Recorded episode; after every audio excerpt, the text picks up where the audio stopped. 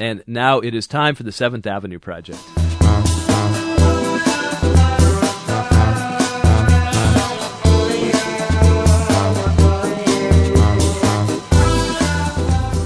Hello, everybody. I'm Robert Pollie, and today on the show, Natural Born Liars, a conversation about deception and especially self deception with the evolutionary biologist Robert Trivers.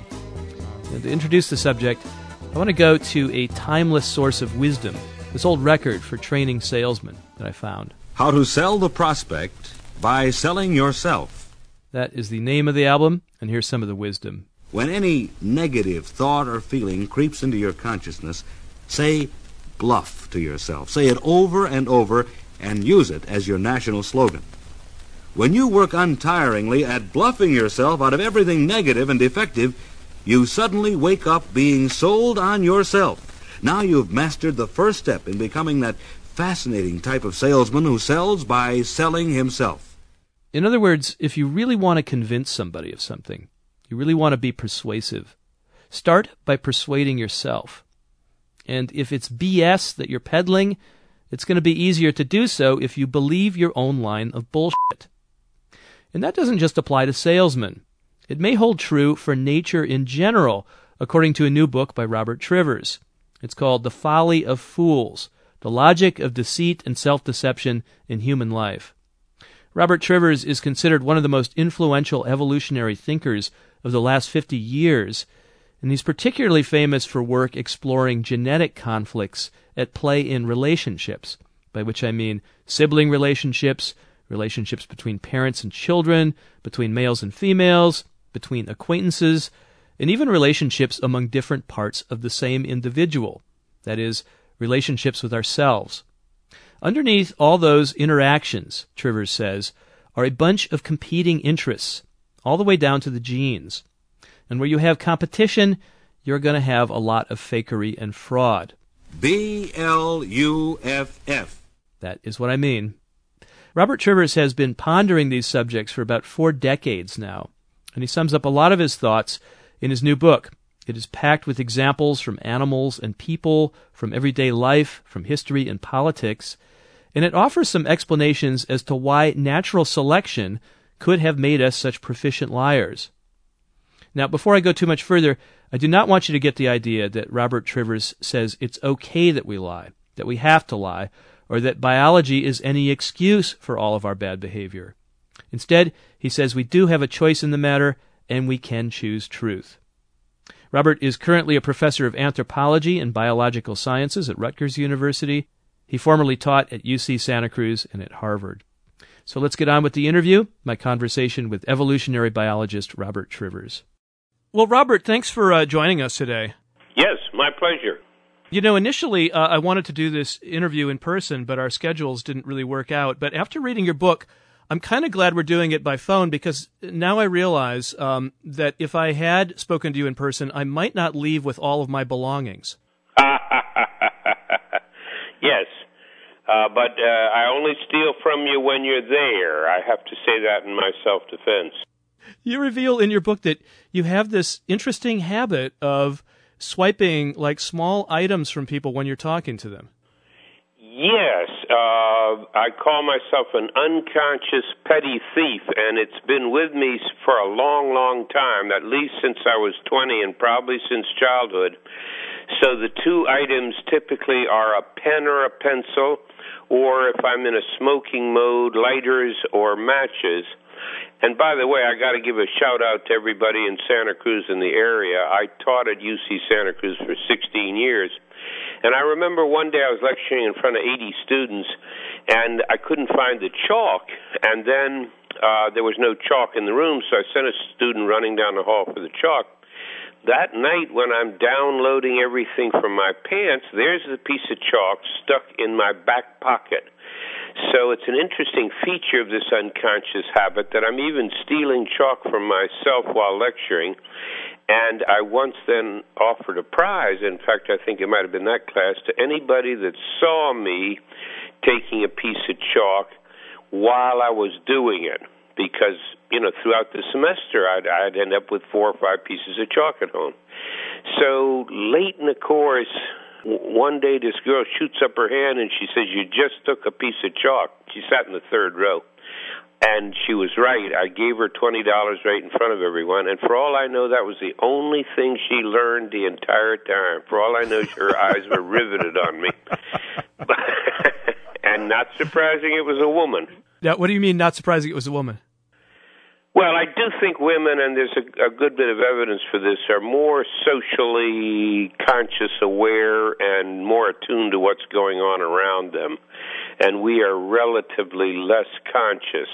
I had thought when I started work on this project that there would be a literature, hopefully a rich one, on uh, women uh, seeing through self deception more quickly or whatnot. There is no such literature. Or spotting deception better. There is no such literature. But we do know that, for example, with one exception, women read emotions quicker. If you flash faces for just a half a second or something like that, women will get the correct facial expression uh, more often than a man. The only thing we're better at women in that domain is spotting an angry face in a crowd. And when you stop and think about it, that would be something that a male might be expected to be more attuned to. You know what I mean? I.e., the possibility of an aggressive uh, problem. Well, it absolutely uh, fits the stereotype of, of male versus female. Um, the reason I brought up your sneak thief habit, the, the habit you have of like purloining small items like pens when you talk to people, is because you give it as an example in your book of how we can do things uh, unbeknownst to ourselves, things that right. we, we, should be saying. Um, how is it that you weren't aware of that until I don't know when did you become aware of it? Oh, I became aware of the habit a long time ago, but it is a problem in self deception that we can become aware of the fact that we have this little un- unconscious theft module working and yet be unable to change it. This book, in fact, um, though uh, there's a lot of biology in here, there is some morality in here as well near the end, and we'll get to that, where you talk about the seeming uh, stubbornness of our habits and our blind spots and all of that. Indeed. Yeah, well, let's definitely talk about that. But first, um, the title, The Folly of Fools. Um, what is the folly and who are the fools? you, you'd almost better ask the publisher who who ran through a number of titles before I finally caved in and said, "All right, I'll accept that one." Oh, okay, okay. There is a quote in Proverbs that says something like, "The wise man will pay attention to the truth, but the folly of fools is deception." Uh-huh. Uh, if I had my pocket Bible within sight, I'd find it. I think it might be Proverbs twelve eight, but that was the that was what their justification was for that title. You do know your scripture. Yeah, I learned it from my mother when I was uh, young in the 50s, you know, before television and all that kind of stuff. The only book I read seriously till I was 13 and learned mathematics was um, the Bible, you know. Interesting. The four, the yeah. four Gospels and a few other books. Religion comes up in, in your new book um, as Yes. an example of self deception in many ways, Yes. as do many, many other human activities, but also uh, a lot of things in nature with, with animals as well. Um, let's talk about humans first and this um, huge literature that shows just how little we seem to know ourselves. Yes. Give me some of your favorite examples. Well, we have a series of biased mental processes that social psychologists have teased apart, and we're often unaware that we're participating in them when we do it. For example, we have the illusion that our memory is like a picture that was taken, and with time it kind of fades, you know? Mm-hmm. But that's not the way memory actually works. Memory is reconstructive after the fact and malleable after the fact. So it's not that the picture gradually fades with time and we have a less precise image. No, the thing can be transformed through interactions with others. And this is a common problem with uh, police work. If you see an accident and they ask you, what about the red car that was parked there on that corner? Well, there was no such red car. But when you, they come back and question you two weeks later, you'll start describing the red car, and six weeks later it'll be one of the things you're most sure of in your memory. But the thing was entirely introduced uh, way after the event itself, you know. So we have biased memories, which are then very hard for us to notice because, you know, we think, oh, well, our memories are veridical. Uh, not as accurate as if it had been closer, but still accurate, not systematically biased. But that's not true. They're systematically biased. Um, there are some other experiments you list in your book that are uh, pretty eye opening as well. Um, some of them are, are classics uh, where people are tested on their ability to recognize things that they should, should instantly recognize, like their own voices. Yes. Can you describe that one? Yes, well, this was this is the classic experiment on self-deception, and for many years it was about the only one we had, and that is uh, because we do have a measure of unconscious self-recognition. That is, um, when people hear the human voice, they show a, a, a physiological arousal, and that's measured by a jump in the galvanic skin response, one of the three things that's used in lie detector tests. It really is just measuring moisture across the palm of your skin, which increases electrical conductance. But in any case, never mind that. The point is, there's a jump in your GSR when you hear another human voice but there's twice as big a jump if it's your own voice, for example, coming from a tape recorder. Now, we're unconscious of what's happening on the palm of our hands. So you can play a game in which you listen to a master tape in which your real voice is embedded along with the real voice of a bunch of other people with the pauses, and your voice has been chopped up into two, four, six, twelve second segments, and similarly with the other people, all reading the same boring paragraph from a book.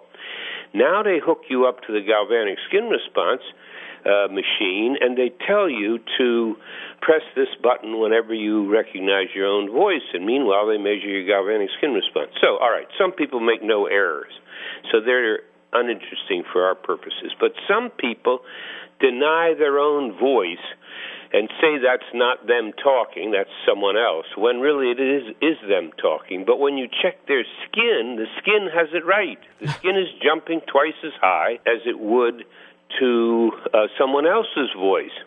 And by the way, when you interview those people afterwards, all but one denied ever making any mistakes. By contrast, some people hear themselves talking when they're not. They press a button and say that's them, but really it isn't. Once again, the skin has it right. It shows the low level of arousal appropriate to someone else. Now, those people interviewed after the fact, about half of them are conscious that they were sometimes claiming uh, they were speaking when they weren't. And this, by the way, is an important and I think defining character, well, partly defining characteristic of denial versus projection. That is, trying to exterminate a piece of reality versus trying to create one. Uh, deniers deny quickly. Uh, there, that's the only category of lie in which you do it quicker, is when you're denying something, and then you tend to deny the denial. Uh, creating reality is a more relaxed process. But finally, just to end the experiment, the beauty of the experiment was that they showed that they could control a person's tendency to deny or project by the simple mechanism of making them feel good or bad about themselves. And psychologists have a lot of tricks. And since they were using college students, they just gave them a little exam and uh, then assigned grades at random. And so if you got a lousy grade, you felt poorly about yourself for a little while. If you got a good grade, you felt good. Okay? Now, they already knew that if you feel good about yourself, you're more apt to look in a mirror on the way out. If you feel bad about yourself, you take one look at the mirror and keep walking. So they then showed that if you're to, made to feel good about yourself, you start hearing yourself talking when you're not, and if you're made to feel bad about yourself, you start denying your own voice some of the time. Now, we did not evolve listening to tape recordings, but the point about this is that our metaphorically, our self presentation is shrinking under failure. You know, it's as if we're shrinking down and, and, and presenting less of ourselves. So we're denying some of our own voice. With success, we're expanding outwards you know. And we have other evidence much more recently that indeed we do tend to respond to success with more self inflation, for example. So our subconscious seems to know uh, things that our conscious itself can't recognize. That is a theme running through the entire book. Uh, in fact, that is is part of your definition of self deception. That Absolutely. that indeed part of you knows the truth, and another part of you fails to see it or willfully uh, distorts it. Yes, I'll just make one slight correction there, Robert. Sure. Uh, that's the way I used to think about it until a couple of years ago when a social psychologist friend of mine convinced me that there are also cases where we don't even have the truth in us. Mm. Uh, and, you know, a trivial example would be biased information intake. So let's say you smoke weed, but you don't smoke tobacco. So there's another article on the dangers of smoking cigarettes. Well, you already know that. That's been established for 40 years. You pay no attention to it. Now you have either an article that says that, uh, like a recent one, that even after 10 years of daily smoking of marijuana, people still have no deficit in lung function. All right. So now, if you're a smoker, you read that thing all the way through.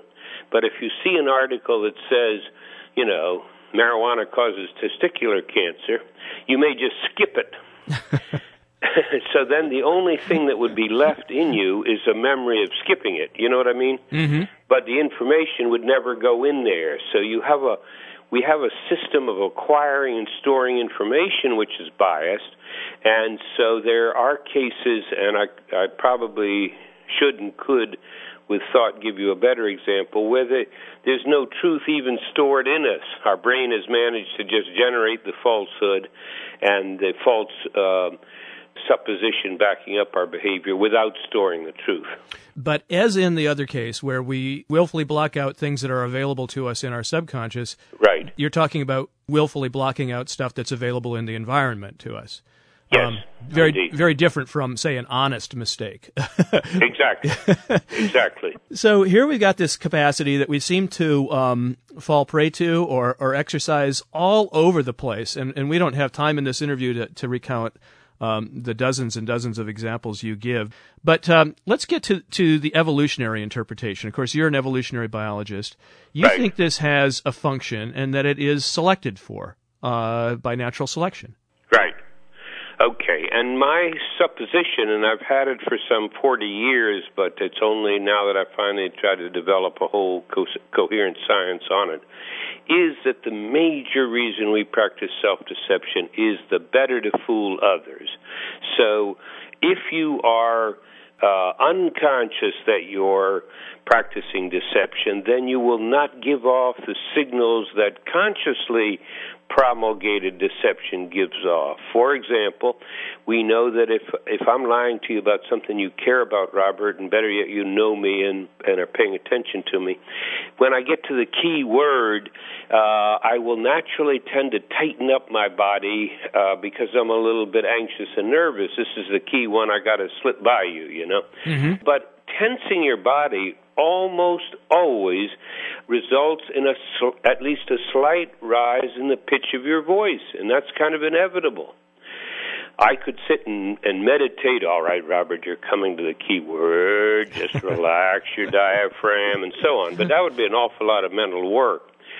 So instead, our voice goes up. Well, once again, if we're unconscious of the deception, that ain't going to happen it, there, that cue will be unavailable to you. Um, what I'm about to say, I think, is uh, based on a naive idea of evolution that many people have, but I'm just going to go ahead and say it anyway.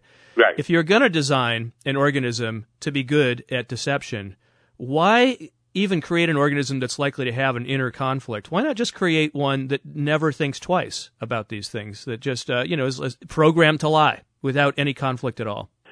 Because uh, I guess the answer we would tend to give is that there's a coevolutionary struggle going on, and that's what people t- tend to forget when they push one side of the argument too hard. Yes, selection is acting to improve your ability to deceive me, but it's improving my ability to spot your deception at the Mm-hmm. same Mhm. speed. Mhm. Because every benefit to you is coupled with a cost to me, and the cost amounts to a selection pressure to improve my ability to spot your deception. So this notion that well, why don't we just have a perfect creature that lies all the time and feels no conflict? That ain't going to be a creature that is going to be impervious to being spotted. Uh, not when you've got a co-evolving series of, of organisms that are looking for any, you know, kind of screw up. And in addition, the organism you're describing may end up hopelessly out of touch with reality. well, uh, that is true of self-deception more particularly. Well, reading reading about uh, you know evolutionary theory applied to this level of human behavior, right? Um, and now I'm going to discard the naivety that I took on for that last question. Right. One gets a sense of, of course, evolution building up a whole series of components and faculties and modules that sometimes are in conflict and they're traded off and balanced against each other in a way that creates a very complicated being psychologically. Evolution doesn't start from scratch and say, I'm going to make the perfect uh, machine for accomplishing X or Y or Z. In fact, it's this long process of adding and tinkering and uh, co opting and, and, and lots of other things that produce these multidimensional capabilities. Is well, that, is that right? very well put, and I couldn't agree with you more. You know, and people that uh, overemphasize modularity sometime and act as if we can have independent modules solving a whole series of independent problems, and they don't realize that they're all in a single organism, and it has to have a hierarchy to choose, you know, which which module to pay attention to when. You know, it has to have a hierarchy where it values certain things more heavily than others, and so forth and so on. And that can, create conflicts of various sorts, independent of conflicts with other organisms, which, however, are also an important part of our psyche. You know, you're famous for work um, that analyzes various kinds of trade-offs in fitness uh, yes. in nature, and you know uh, actually analyzes them mathematically to show how um, you know under varying circumstances, varying various kinds of conflicts and competitions and ad- adaptations take place. So, in one circumstance, it might be good to have a lot of some kind of faculty, but in another, it might be advantageous to have less. I was interested in one of the the examples from um, the animal world that you give, the the brood parasites. That is, um, yes, animals that fake their way into the nest of other animals, the most famous uh, ones being uh, birds like cowbirds and cuckoos, who right. kind of sneak their eggs into other birds of other species' nests and have the uh, the poor victim take on the role of raising their chicks. Yes. Uh, but one would think, okay, so the victim here should evolve a capacity to recognize these cowbird or cuckoo eggs or, or young and kick them out of the nest. But they don't necessarily evolve a lot of that capability for a reason that you cite. You could explain it to us. Well, for the egg recognition, Robert, they do tend to evolve the ability to spot eggs uh, that are different, uh, depending on the on the rate of parasitism on them, and to eject them. But the bizarre thing is that if if the youngster hatches, uh, first of all, the cowbird or cuckoo is set up usually to hatch a day or two before the brood in which it's been laid. And this is because, by the way, development starts already in the mother. So the mother cuckoo has been fertilized, the egg starts to develop so that when she gets the chance to lay it, it'll be relatively more advanced. The benefit of hatching a day or two before your your foster sibs, so to speak, is one benefit is you can eject them. So a whole bunch of these species have evolved to lift the eggs they find in the nest on their back and toss them over overboard. Okay, that may be about the only behavior they can do. Now, now you end up with an offspring that's like six times the size of the parent who's feeding it. I have a picture I show in class where the wren is sitting on the shoulder of its supposed chick, a cowbird chick, who's six times the size. So the imposter is obvious in this exactly. case, or should be. Right. Now, there are two components where they do mimic. When they open the gape of their mouth, that coloration looks like the coloration of the wren's uh, gape. And secondly, the single cowbird will make a sound that mimics not one wren, but a whole nest full of wrens because it needs to consume as much food as would get fed to a whole nest of wrens, all right? But the question is how in God's name is the wren unable to say, hey, this cannot possibly be my offspring, let me just abandon it? And there are a couple of answers tentative because we don't really, you know, nobody's done the experiments to to prove it one way or another. But one fascinating possibility, which has been backed up now with uh, three independent studies, I think, is that there are so-called mafia mafia cowbirds. Now, what does a mafia cowbird does? If you destroy its chick or throw its chick out, this can sometimes happen in the egg stage, it'll go destroy the rest of your nest. So it sits around and guards you, and like occasionally raising its chick is like a mafia tax you know, you got to pay your 30%. Oh, protection racket. Exactly. Otherwise, you know the classic mafia line either your signature or your brains are going to be on this piece of paper. So, pretty easy decision as you turn over your business to the mafia.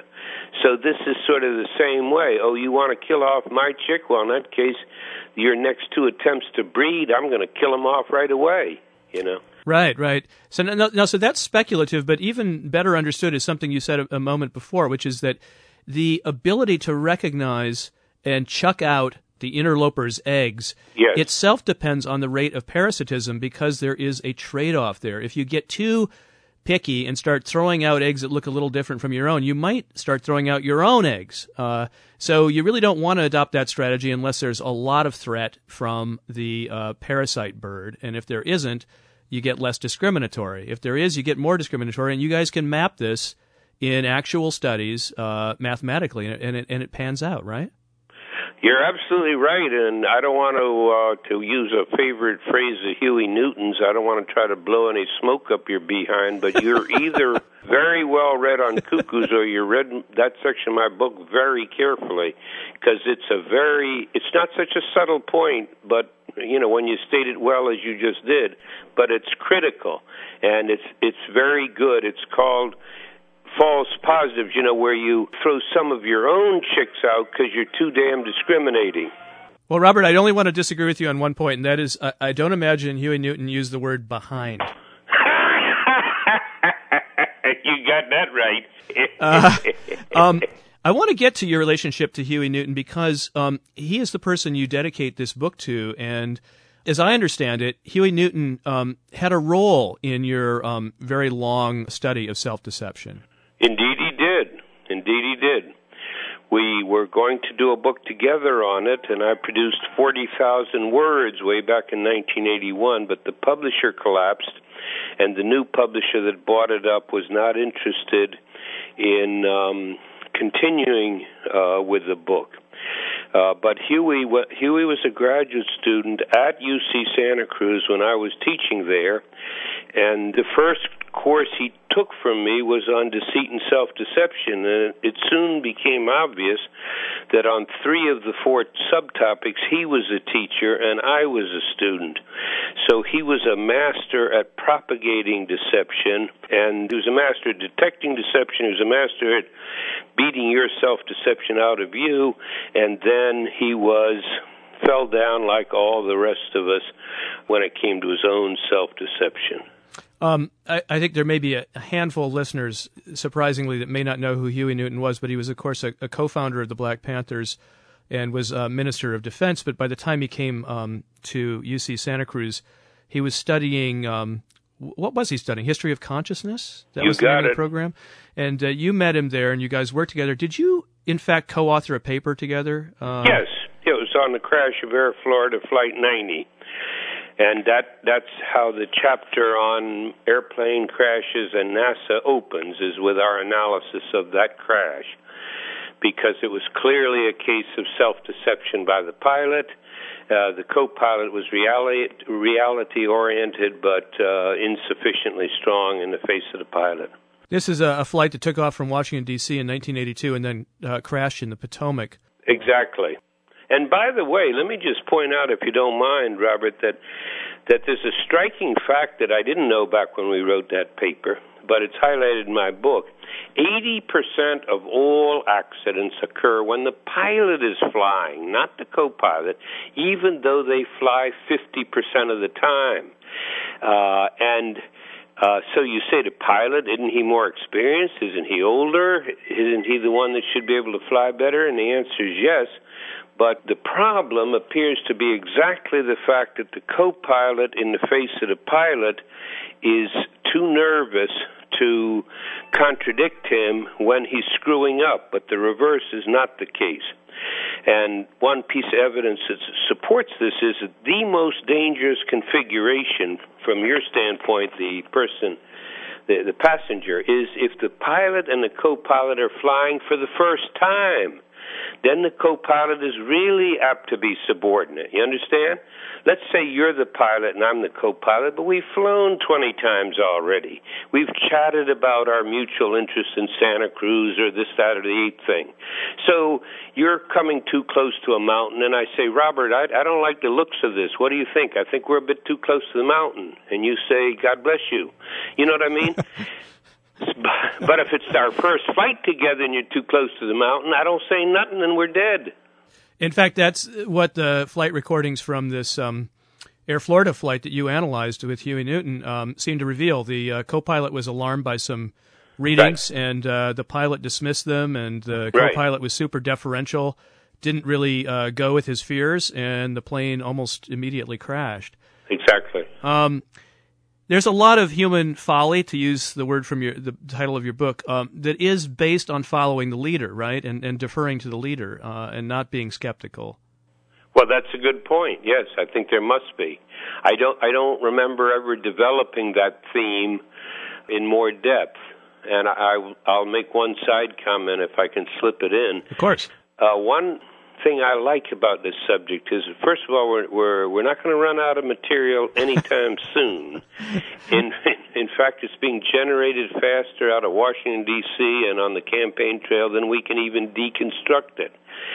You know, and uh, programs like the Stewart Show and the Colbert Show, which I love.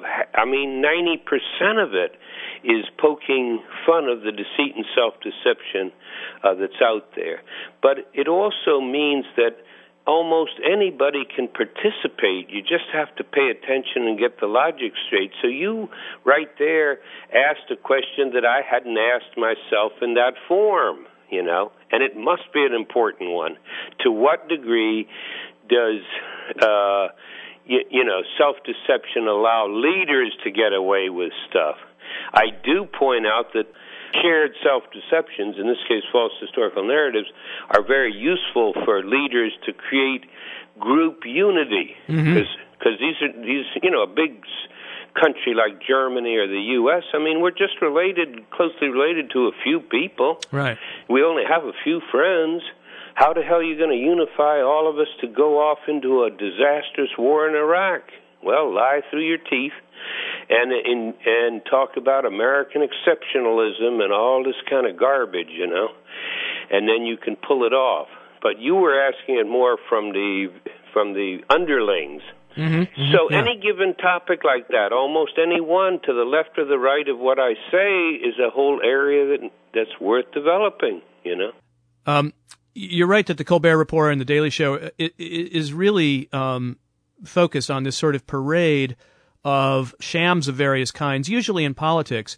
And of course, we see that politicians, in order to practice their craft, have to constantly adapt their claims in ways that are totally contradictory, often within the same sentence or within the same day or or certainly the same career. Uh, and, and, and, and, you know, of course, that's part of the fun of watching the daily shows to see these things exposed by videotape and so on again and again and again. My question for you is if self deception helps us deceive others better, do you think these politicians who are talking out of both sides of their mouth are aware of the fact that they're doing so? Jesus, God Almighty, that's it's so hard to tell, you know. And in principle, you cannot infer the degree of self-deception just, you know, just by looking at them. But let me give you one example of how we're getting closer to be able to answer that question. Some people have foolishly asserted, and even foolishly asserted that I said it in my chapter on war, that the administration was self deceived about weapons of mass destruction. They really believed it, but the evidence wasn't there. They really believed that Saddam had something to do with 9 11, but the evidence wasn't there. But uh, someone did a, a beautiful linguistic analysis based on the wonderful work of Jamie Pennebaker down at University of Texas, who's pioneered computer-driven linguistic analysis based on categories of words. So what they did was to take statements by major Bush administration figures. I don't even want to mention their odious names, but they were the vice president, they were the secretary of uh, offense called defense in this country, and so on. Now, they compared statements made prior to the war that either were on WMDs or bin Laden, and they got an equal number of statements these same people made on neutral topics. Didn't have nothing to do with going to war. Then they did a linguistic analysis, and they showed that in that the statements about WMDs and and Bin Laden showed the classic signs of conscious deception, not self-deception. So, for example, if I'm lying to you, Robert, I tend to use the word "I" less often, as if I'm distancing myself from the lie from the get-go. I may use "we" to kind of swamp myself in other people, but more often I'll switch it to "it," "they," "things happen" kind of thing. Another feature of lies is if I'm telling you a lie, I don't use words that elaborate on what you're saying. So, although it was raining, I walked to the office. No.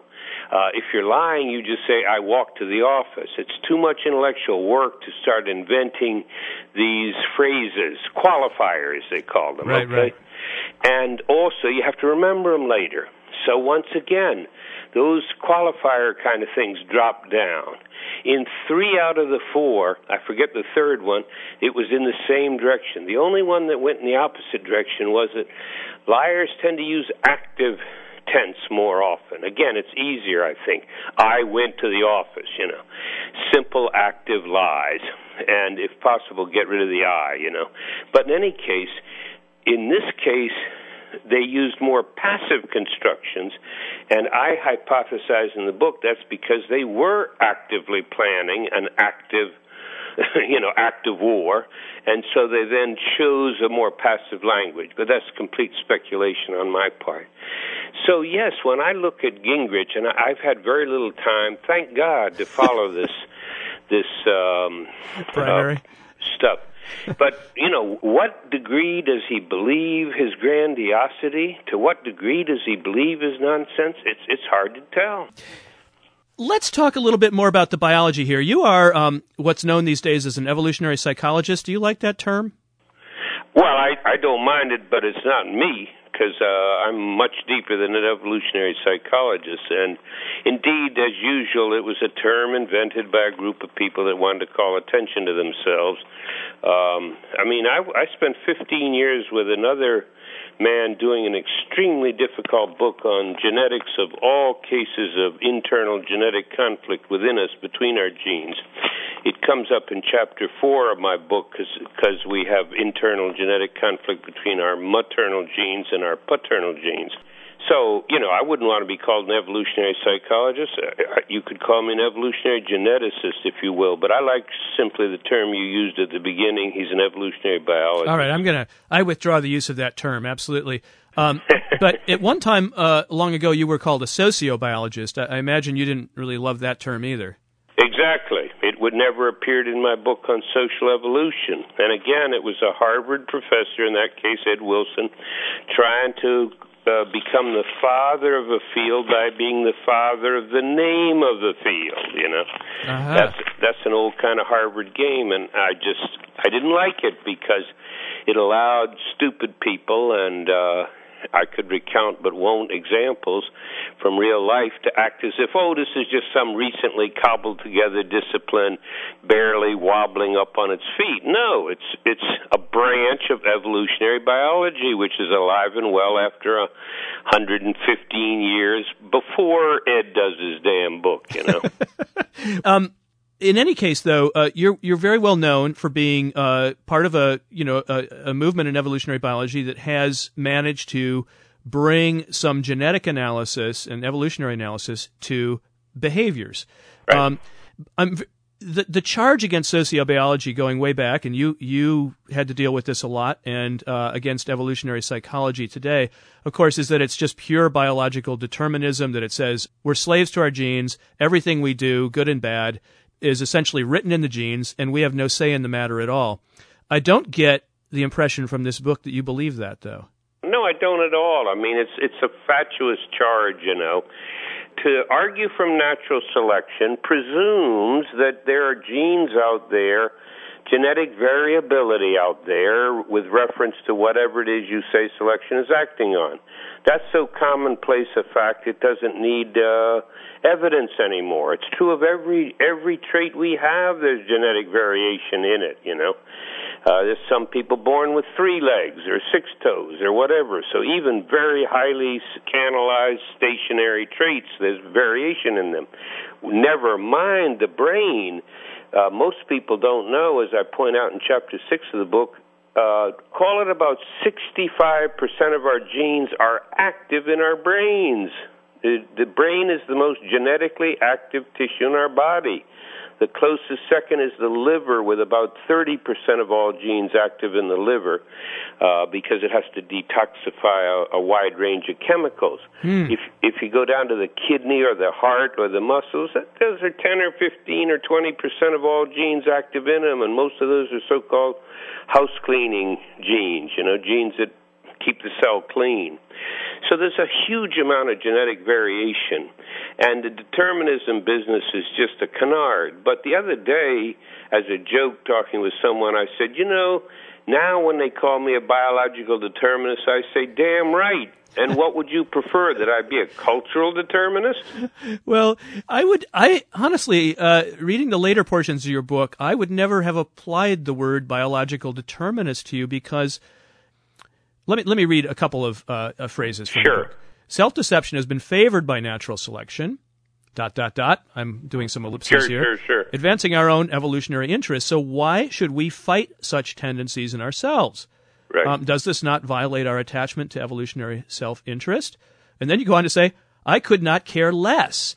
And right. you and you quote another um, a fellow biologist saying, uh, his genes couldn't care less about him, and he feels the same way toward them. In other words, you're saying that, and in fact, you advocate that we study our own self deception in order to free ourselves from it. So you're saying that while genes may give us this capacity, may give us this this ability uh, or tendency, we still have something in ourselves that can say, "You genes," right?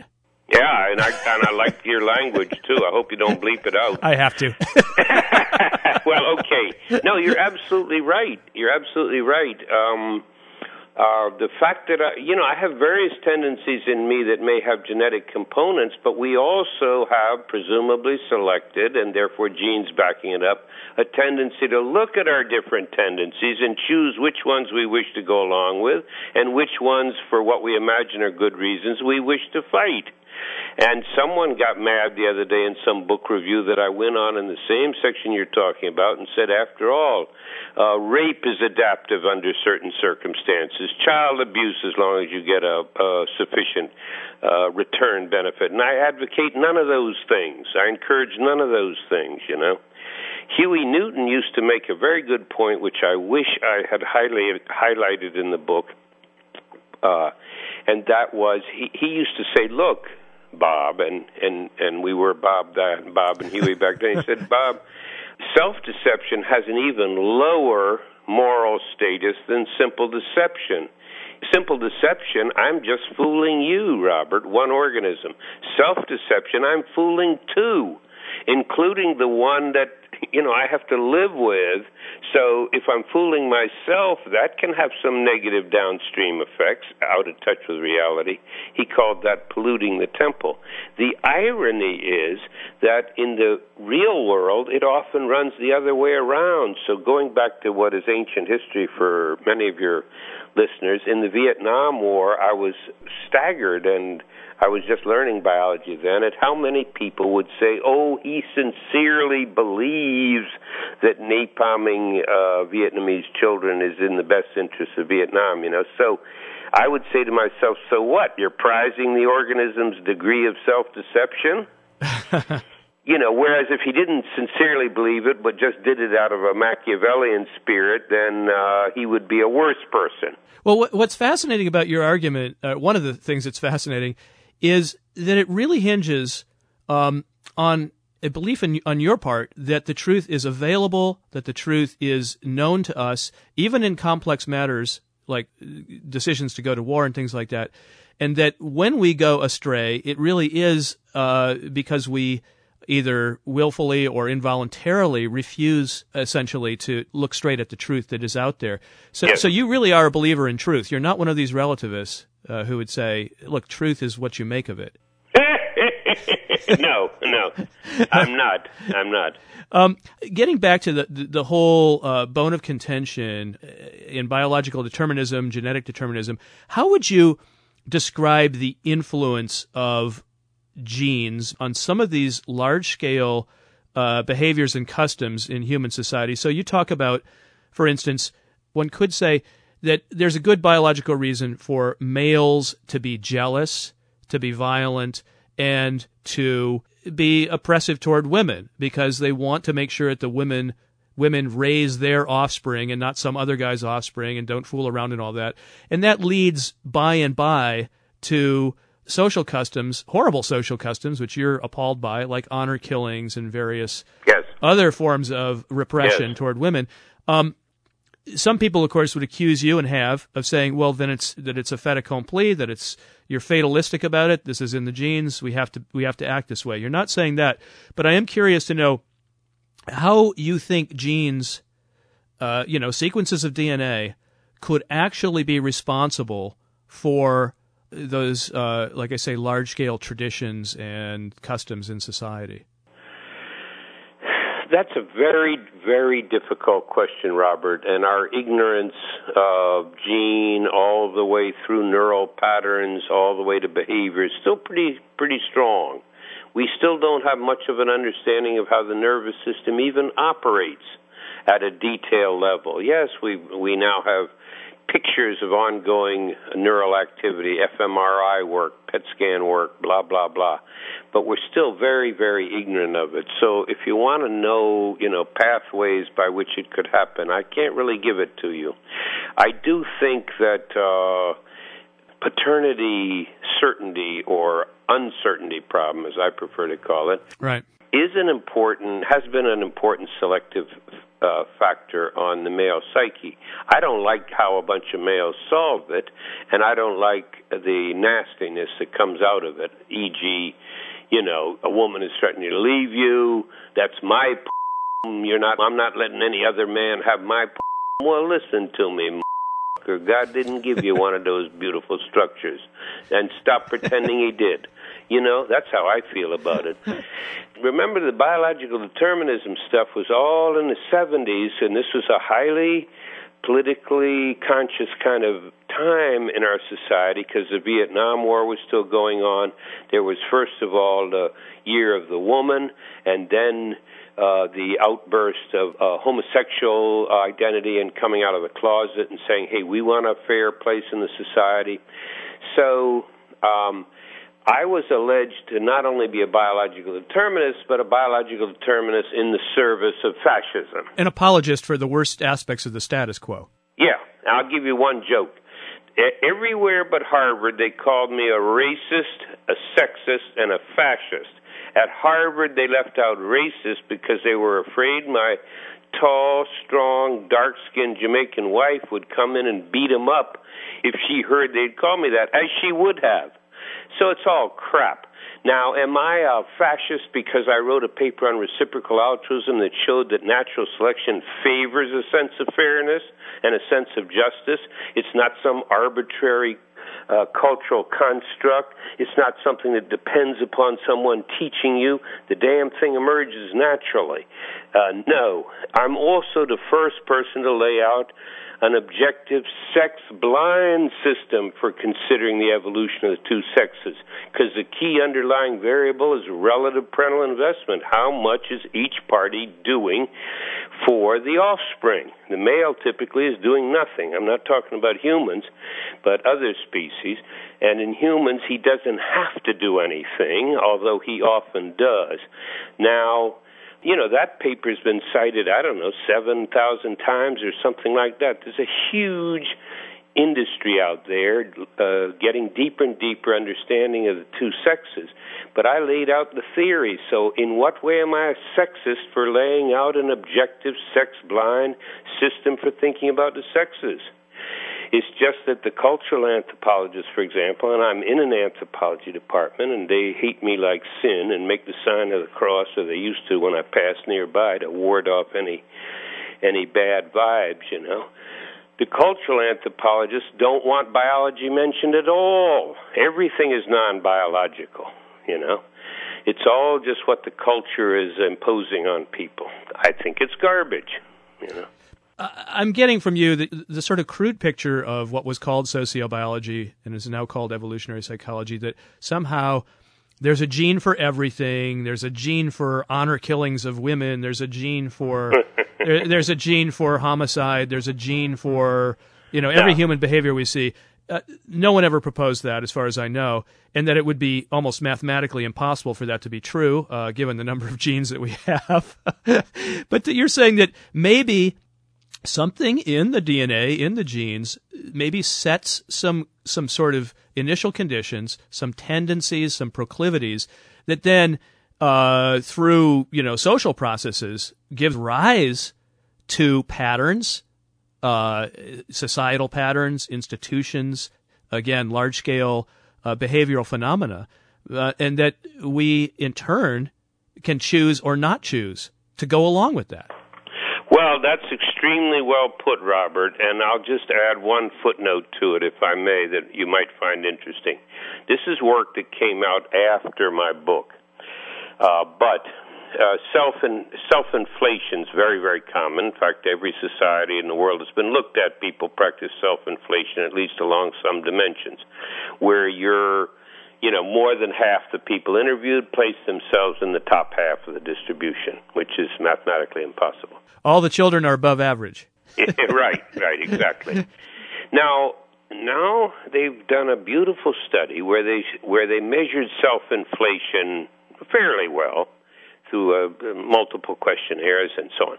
Then and then they averaged across each society and then they plotted it as a function of income inequality. There's something called the Gini, J-I-N-I coefficient. The UN publishes them every year, and they're a measure of income inequality across the entire society. Guess what?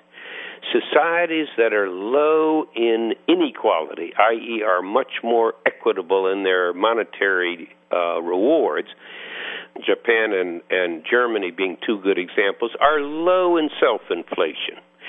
Uh, Venezuela and Peru uh, are high in self inflation. The U.S. is intermediate and probably heading up the curve because we know we're becoming more and more unequal in distribution. Now, you say to yourself, all right, Dr. Trivers, biological determinist that you are, do you believe Jap- Japanese and Germans differ genetically from Americans and, and uh, Peruvians? Well, not really, because we know among Japanese that if you bring students into the lab and measure their self inflation, and then you bring them back, you know, a week later or something, and now you put them in a competitive situation, a zero sum economic game where anything I win, you lose, and vice versa, lo and behold, if you do the self inflation scale afterwards, it's gone up. So we we know that individuals will adjust or can adjust their degree of self inflation to the degree of competition they're in. And when you think about it logically, it makes sense that at least for self inflation that relates to financial things, uh, if there's if there's low variance in financial rewards, there shouldn't be much self inflation we need to psych ourselves up though in ferociously competitive environments sometimes in order just to enter the fray and uh, and survive. Yeah. Yes, we do, and there are psyching up mechanisms that soldiers use, that athletes use. But you know, even there, I was struck by an article, and unfortunately, I can't remember the second guy. The the, the famous closer in baseball, i.e., you know, the guy that closes out the game Yeah. when you're ahead with Yeah, one yeah. or two innings left, is Rivera uh, of the Yankees, and he's now the all-time best on these various lists. Now the second guy is one of these pump you up guys, and he works himself up into a you know into a lather, and he tries to stare down and overpower the other guy psychologically. He, he's second best. Rivera is completely reality oriented. Nothing is show. He couldn't care less whether the person's frightened of him or not. You understand what I'm saying? Yeah, yeah. He- He's not psyching himself up for nothing. He's just sitting there and rationally studying the matter and putting a pitch where he thinks it b- belongs, and then he has the gift of putting it there. So, if push came to shove, I would go with reality as a bias, you know, nine times out of ten, before I would go even for short term uh, self inflation for conscious reasons, you know. So much of life, though, is full of these gray areas. Uh, I'm speaking from my own perspective here. Yes. Where we just don't know uh, the the truth of the matter in, in questions of judgment, uh, of evaluation. Um, Right. You know, so am I worthy of this? Am I good enough? What are my Right. prospects? Dare I take this risk? I can't. I can't quantify the risks. And at that point, that's where storytelling enters. Okay, uh, I deserve it because I've been a good boy. Uh, I'm special. You know, uh, the other guy can't possibly be as good as me. Uh, Right. and, and it seems as though we often need that story uh, rather than simply uh, existing in the unknown, in uncertainty. It, it's very hard to know uh, whether it's self deception, whether it's realism, whether pure objective analysis is sufficient to, to base an action on. Again, and maybe it's because of my own strong streaks of self-deception. I tend to fight it when I when I see the chance. So people will say to me, you know, oh, you deserve it. You know, let's say something nice finally comes through for me. Oh, you deserve it. And I say, well, I don't know what I deserve, but I'm real happy to get it. you know. You come in for a lot of um, self analysis in this book. Uh, you're Yes. not just sitting back and saying, What fools other mortals be. Um, a lot of stories and anecdotes in here about you. Yes. They happen to involve sexual relationships a lot of the time, and you Mhm. and you showing off. For instance, there's a story of you in Jamaica showing off for, I guess, an attractive younger woman, uh, showing Yes. showing your driving prowess by nearly driving over a cliff, nearly killing all what was it, three people in the car. I think it was. I know it was four. Four, okay. Go ahead. but uh, I know I had to reach down. The the car was tilting over this drop, which would have been a couple of hundred yards. There was a tree about 20 feet below that might have caught the car, but then how the hell would we have extracted ourselves and gotten up to 20 feet? So it's tilting, only one wheel touching the ground. I had to reach down and pull this thoroughly frightened woman out of the car. And I remember the guy that came out the back seat had to reach in and pull out someone too. So there was at least four of us. Well- and that's truly scary. I, I believe that showing off, uh, from my own limited experience, is one of the more dangerous things you can do because at its worst, you're concentrating entirely on your audience. You ain't paying attention to the real world, right? and yet our popular culture, uh, I think it sends a relentless message to us that we should be doing great things, showing off, excelling, uh, you know, in various ways. Right. Um, you know, but if it weren't for guys showing off for uh, prospective mates, there wouldn't be much human history to talk about, would there? I like that. Um, I want to come back to, to Santa Cruz because you were here. Was it in the 1980s that you taught here? Late 70s? yeah, it was 1980s? 70, 78 to 94, 16 years. It is said, Robert, that you hate Santa Cruz. Mm, I developed a very strong dislike for the university. Um, I did not like the town of Santa Cruz. It it didn't fit me, and vice versa. It was one of the most racially homogenous towns I've ever been in. I come from the East Coast. Yeah, you didn't even have Mexicans in Santa Cruz at the time. Less than 1% were black. Now, Watsonville was over 50% Mexican. I can't remember Capitola, although I remember it as not being very diverse. And then people were laid back. My joke was about UCSC, they were laid back to the point of being comatose. and if you strung together three logical sentences in a row, they would say, Hey, give me a break, back off, you're invading my personal space, you know, that kind of thing.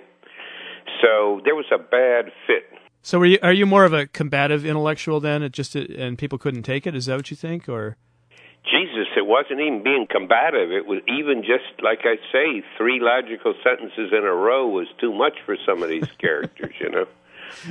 oh golly. Um, I wanted to get back to your um, relationship to, to Huey Newton just a, a, little bit. You you said um, uh, a while back that he had a way of recognizing self deception and beating it out of you. I think that's what you said. Yes. But he was victim to his own self deception, as as we all are. Right. In your relationship with him, was it testy in that way? Did you guys point out um, blind spots in each other? Yeah, but I would say it's probably more him and me because he was a stronger personality, and um, he could be scary. You know, when he was killed, I, I my joke was there two thousand people heaved a sigh of relief in the Bay Area. You know, he was accused of of killing a couple of people um, in his life, and there were there were legal actions taken against him, uh, and in I think both cases dropped uh, those homicide charges or manslaughter charges. Is that right? Well, in in the case of the death of a prostitute uh, who was killed in 1974, he jumped bail and went to Cuba for three years. Uh-huh. Then he decided to come back and face the charges. He came back. He was arrested. He was bailed. He had Hollywood friends and big time lawyers to back him up. He was then tried twice 12 to 2 for acquittal the first time. They tried him a second time. Then it was 11 to 1 for acquittal, and they realized it was hopeless, and they didn't try him again. Now, there was a famous shootout on the streets of Oakland long before I met him which would have been around 67 when a notorious uh, cop who had killed four black men in four different incidents late at night. None of them had a gun or a knife or nothing. It was just straight old police executions. He got shot to death in a controversial interaction between Huey and the police late at night. I think there was a second panther in the car. I know there was a second cop that came up that was called in as backup. Huey ended up getting shot. The second cop ended up getting shot, and both survived. Frey was killed. Uh, on that case, he was, I think he was found guilty of voluntary manslaughter, and the California Supreme Court ruled three years later that it should have been involuntary manslaughter and then I don't know whether they retried him or whatnot. But all I know is he spent three years in on death row. They put him on death row, even though he was never convicted of a of a capital crime. But that's what they wanted to do to him. He he would tell me fantastic stories like. You know, one day you go into the shower and there are four uh, Nazis, neo Nazis, you know, with all their tattoos and so on. And they say, we don't like, uh, you know, they use the N word, uh, but you're all right because you killed a cop. And, he, and Huey would always deny it in any situation. And he would say, uh, well, I appreciate uh, that, but I didn't kill no cop. And they said, well, we still don't like N people, but we don't believe you. We know you killed a cop, so you're all right, you know. So anyway, wow. he, used, he used to tell incredible incredible stories. So, I mean, he would. Actually, a friend reminded me of the fact I used to use the term sorry. I was sort of deferential and and frightened in, in some part of my soul around him. I was generally without fear, but uh, so I, I would say, "I'm sorry, I'm sorry." Well, he had taught me the the the sor in prison. They say sorry is a sorry word, no, and I can it imagine, is. yeah, yeah. You know, because if if if I'm apologizing to you, Robert, and I say, I'm sorry, Robert, well, hell, if you stub your toe, I could say, Jesus, Robert, I'm star- sorry you, your toe is hurting. And that doesn't mean I'm taking responsibility. Mm-hmm. It just expresses sorrow. So you have to say, I apologize. So some friend of mine reminded me a few years back, Huey used to make me drop and do 20 push ups whenever I use the word sorry as a way of trying to get me to not do it and still be physically fit. You know. well, this is uh, God, Robert. We could spend a whole. I'm sure we could spend a lot of time talking about your relationship with Huey Newton. And yes. uh, it, was a friendship, but it also sounds like it had master disciple aspects to it. Well, but in both directions. Okay. You know, he was he was brilliant, and uh, and he coveted uh, having a brilliant friend who was his mental equal and who was strong enough to stand up to him intellectually and also maybe personally in a couple of cases. So I don't think it was a master disciple. He was godfather to one of my twins, and we were very, very close. Uh, I was a member of the party for three years, and then he excommunicated me one night. The Black Panther Party. Yes. Huh. And he Excommunicated. me one night, and he, and he said, "And stay out of my territory," by which he meant Oakland. Did they And- use that and he would religious term? deliberately use a biological term like territory. But a religious term like excommunicate? Yes, exactly, Wow. like the Pope. Wow. And and um and he said it's for your own good and I knew he was right because I had already gotten inklings that there were party members that said we're going to kill Trivers. And Huey used to act in various situations to protect people, let's say within the party, that he preferred, but which had, uh, you know, uh, pissed off someone else in the party or had done something that they were against, you know. So I was, I had his protection, but he said, "Stay the hell out of my territory." And then I think I also, being excommunicated, I think I also didn't get in touch with him. I can't remember. But uh, six or seven months rolls by. He calls me at three in the morning. I say, uh, it, maybe he says, "Am I interrupting something?" I said, "Yes, you are. I'm with my wife uh, now." And then he called back 15 minutes later, and he said, "I know you can't fuck for more than 15 minutes, so let's talk now." so that's the kind of guy he was. He was a character and a half. Last last question, Robert. You've been very patient. Um, this this book of yours, one of the things that jumps out at me is that it is this mix, interestingly enough, of biology and science, and on the other hand, self observation, uh, self revelation. It's a very personal book in many ways. Yes. It, it made me want to ask you: uh, Did you undertake, you know, career in evolutionary biology and behavioral biology as a way of understanding things you'd experienced in your own life? Well, that's a very that's a very uh, insightful question because in some ways the answer is yes. And uh, I had had a breakdown uh, when I was a junior at Harvard. Uh, I was hospitalized for three months, so I was planning to become a lawyer. That fortunately kept me out of law school. A senior year, I said, "Well, you know, you better take a course in psychology. You know, you've just had a mental breakdown." So I took a course in psychology, and it was obvious on inspection that this was not a science. This was three competing guesses for what was important in human development, uh, with no support for any of them, or very limited support for any of them, right? Uh, in any case, so I said, well, this is hopeless because I had been a math major originally and knew something about physics. So I knew something about what real sciences looked like. Now, then I got a job writing and illustrating children's books, and since I didn't know anything about humans in the sense of anthropology and soci- sociology, they made me work on animals because they cared less about that material. And that was a huge blessing. Because within six months of graduating, I had learned natural selection at the individual level, and then I suddenly said, oh, that's the foundation for all of psychology and all of the social so called sciences, you know. And as a scientist, I, I mentioned this in the 13th chapter of my book. As a scientist, you believe in it. Physics rests on math, chemistry rests on physics, biology rests on chemistry. So psychology and economics ought to be resting on biology. They weren't. So yes, to a degree. I used to joke reciprocal altruism was about friendship. Parental investment in sexual selection was uh, preparing me to get married. Parent offspring conflict was, you know, was relevant to uh, what happens when you do get married and reproduce.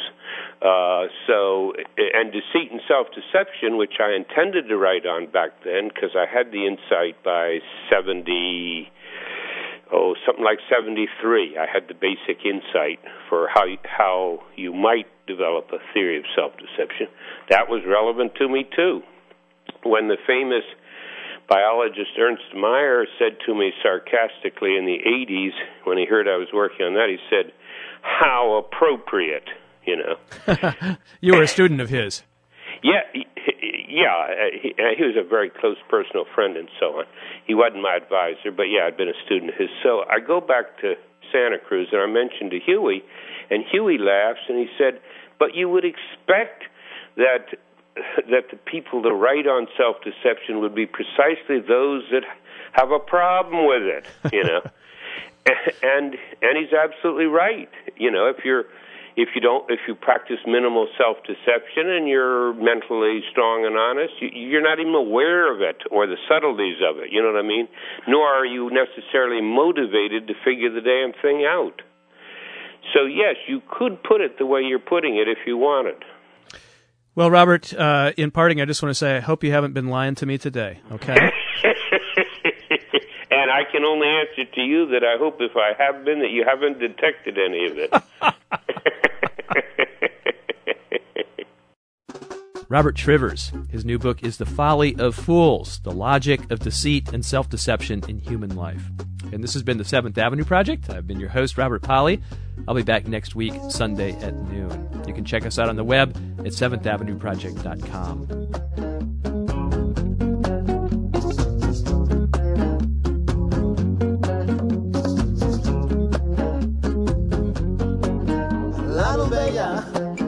I've only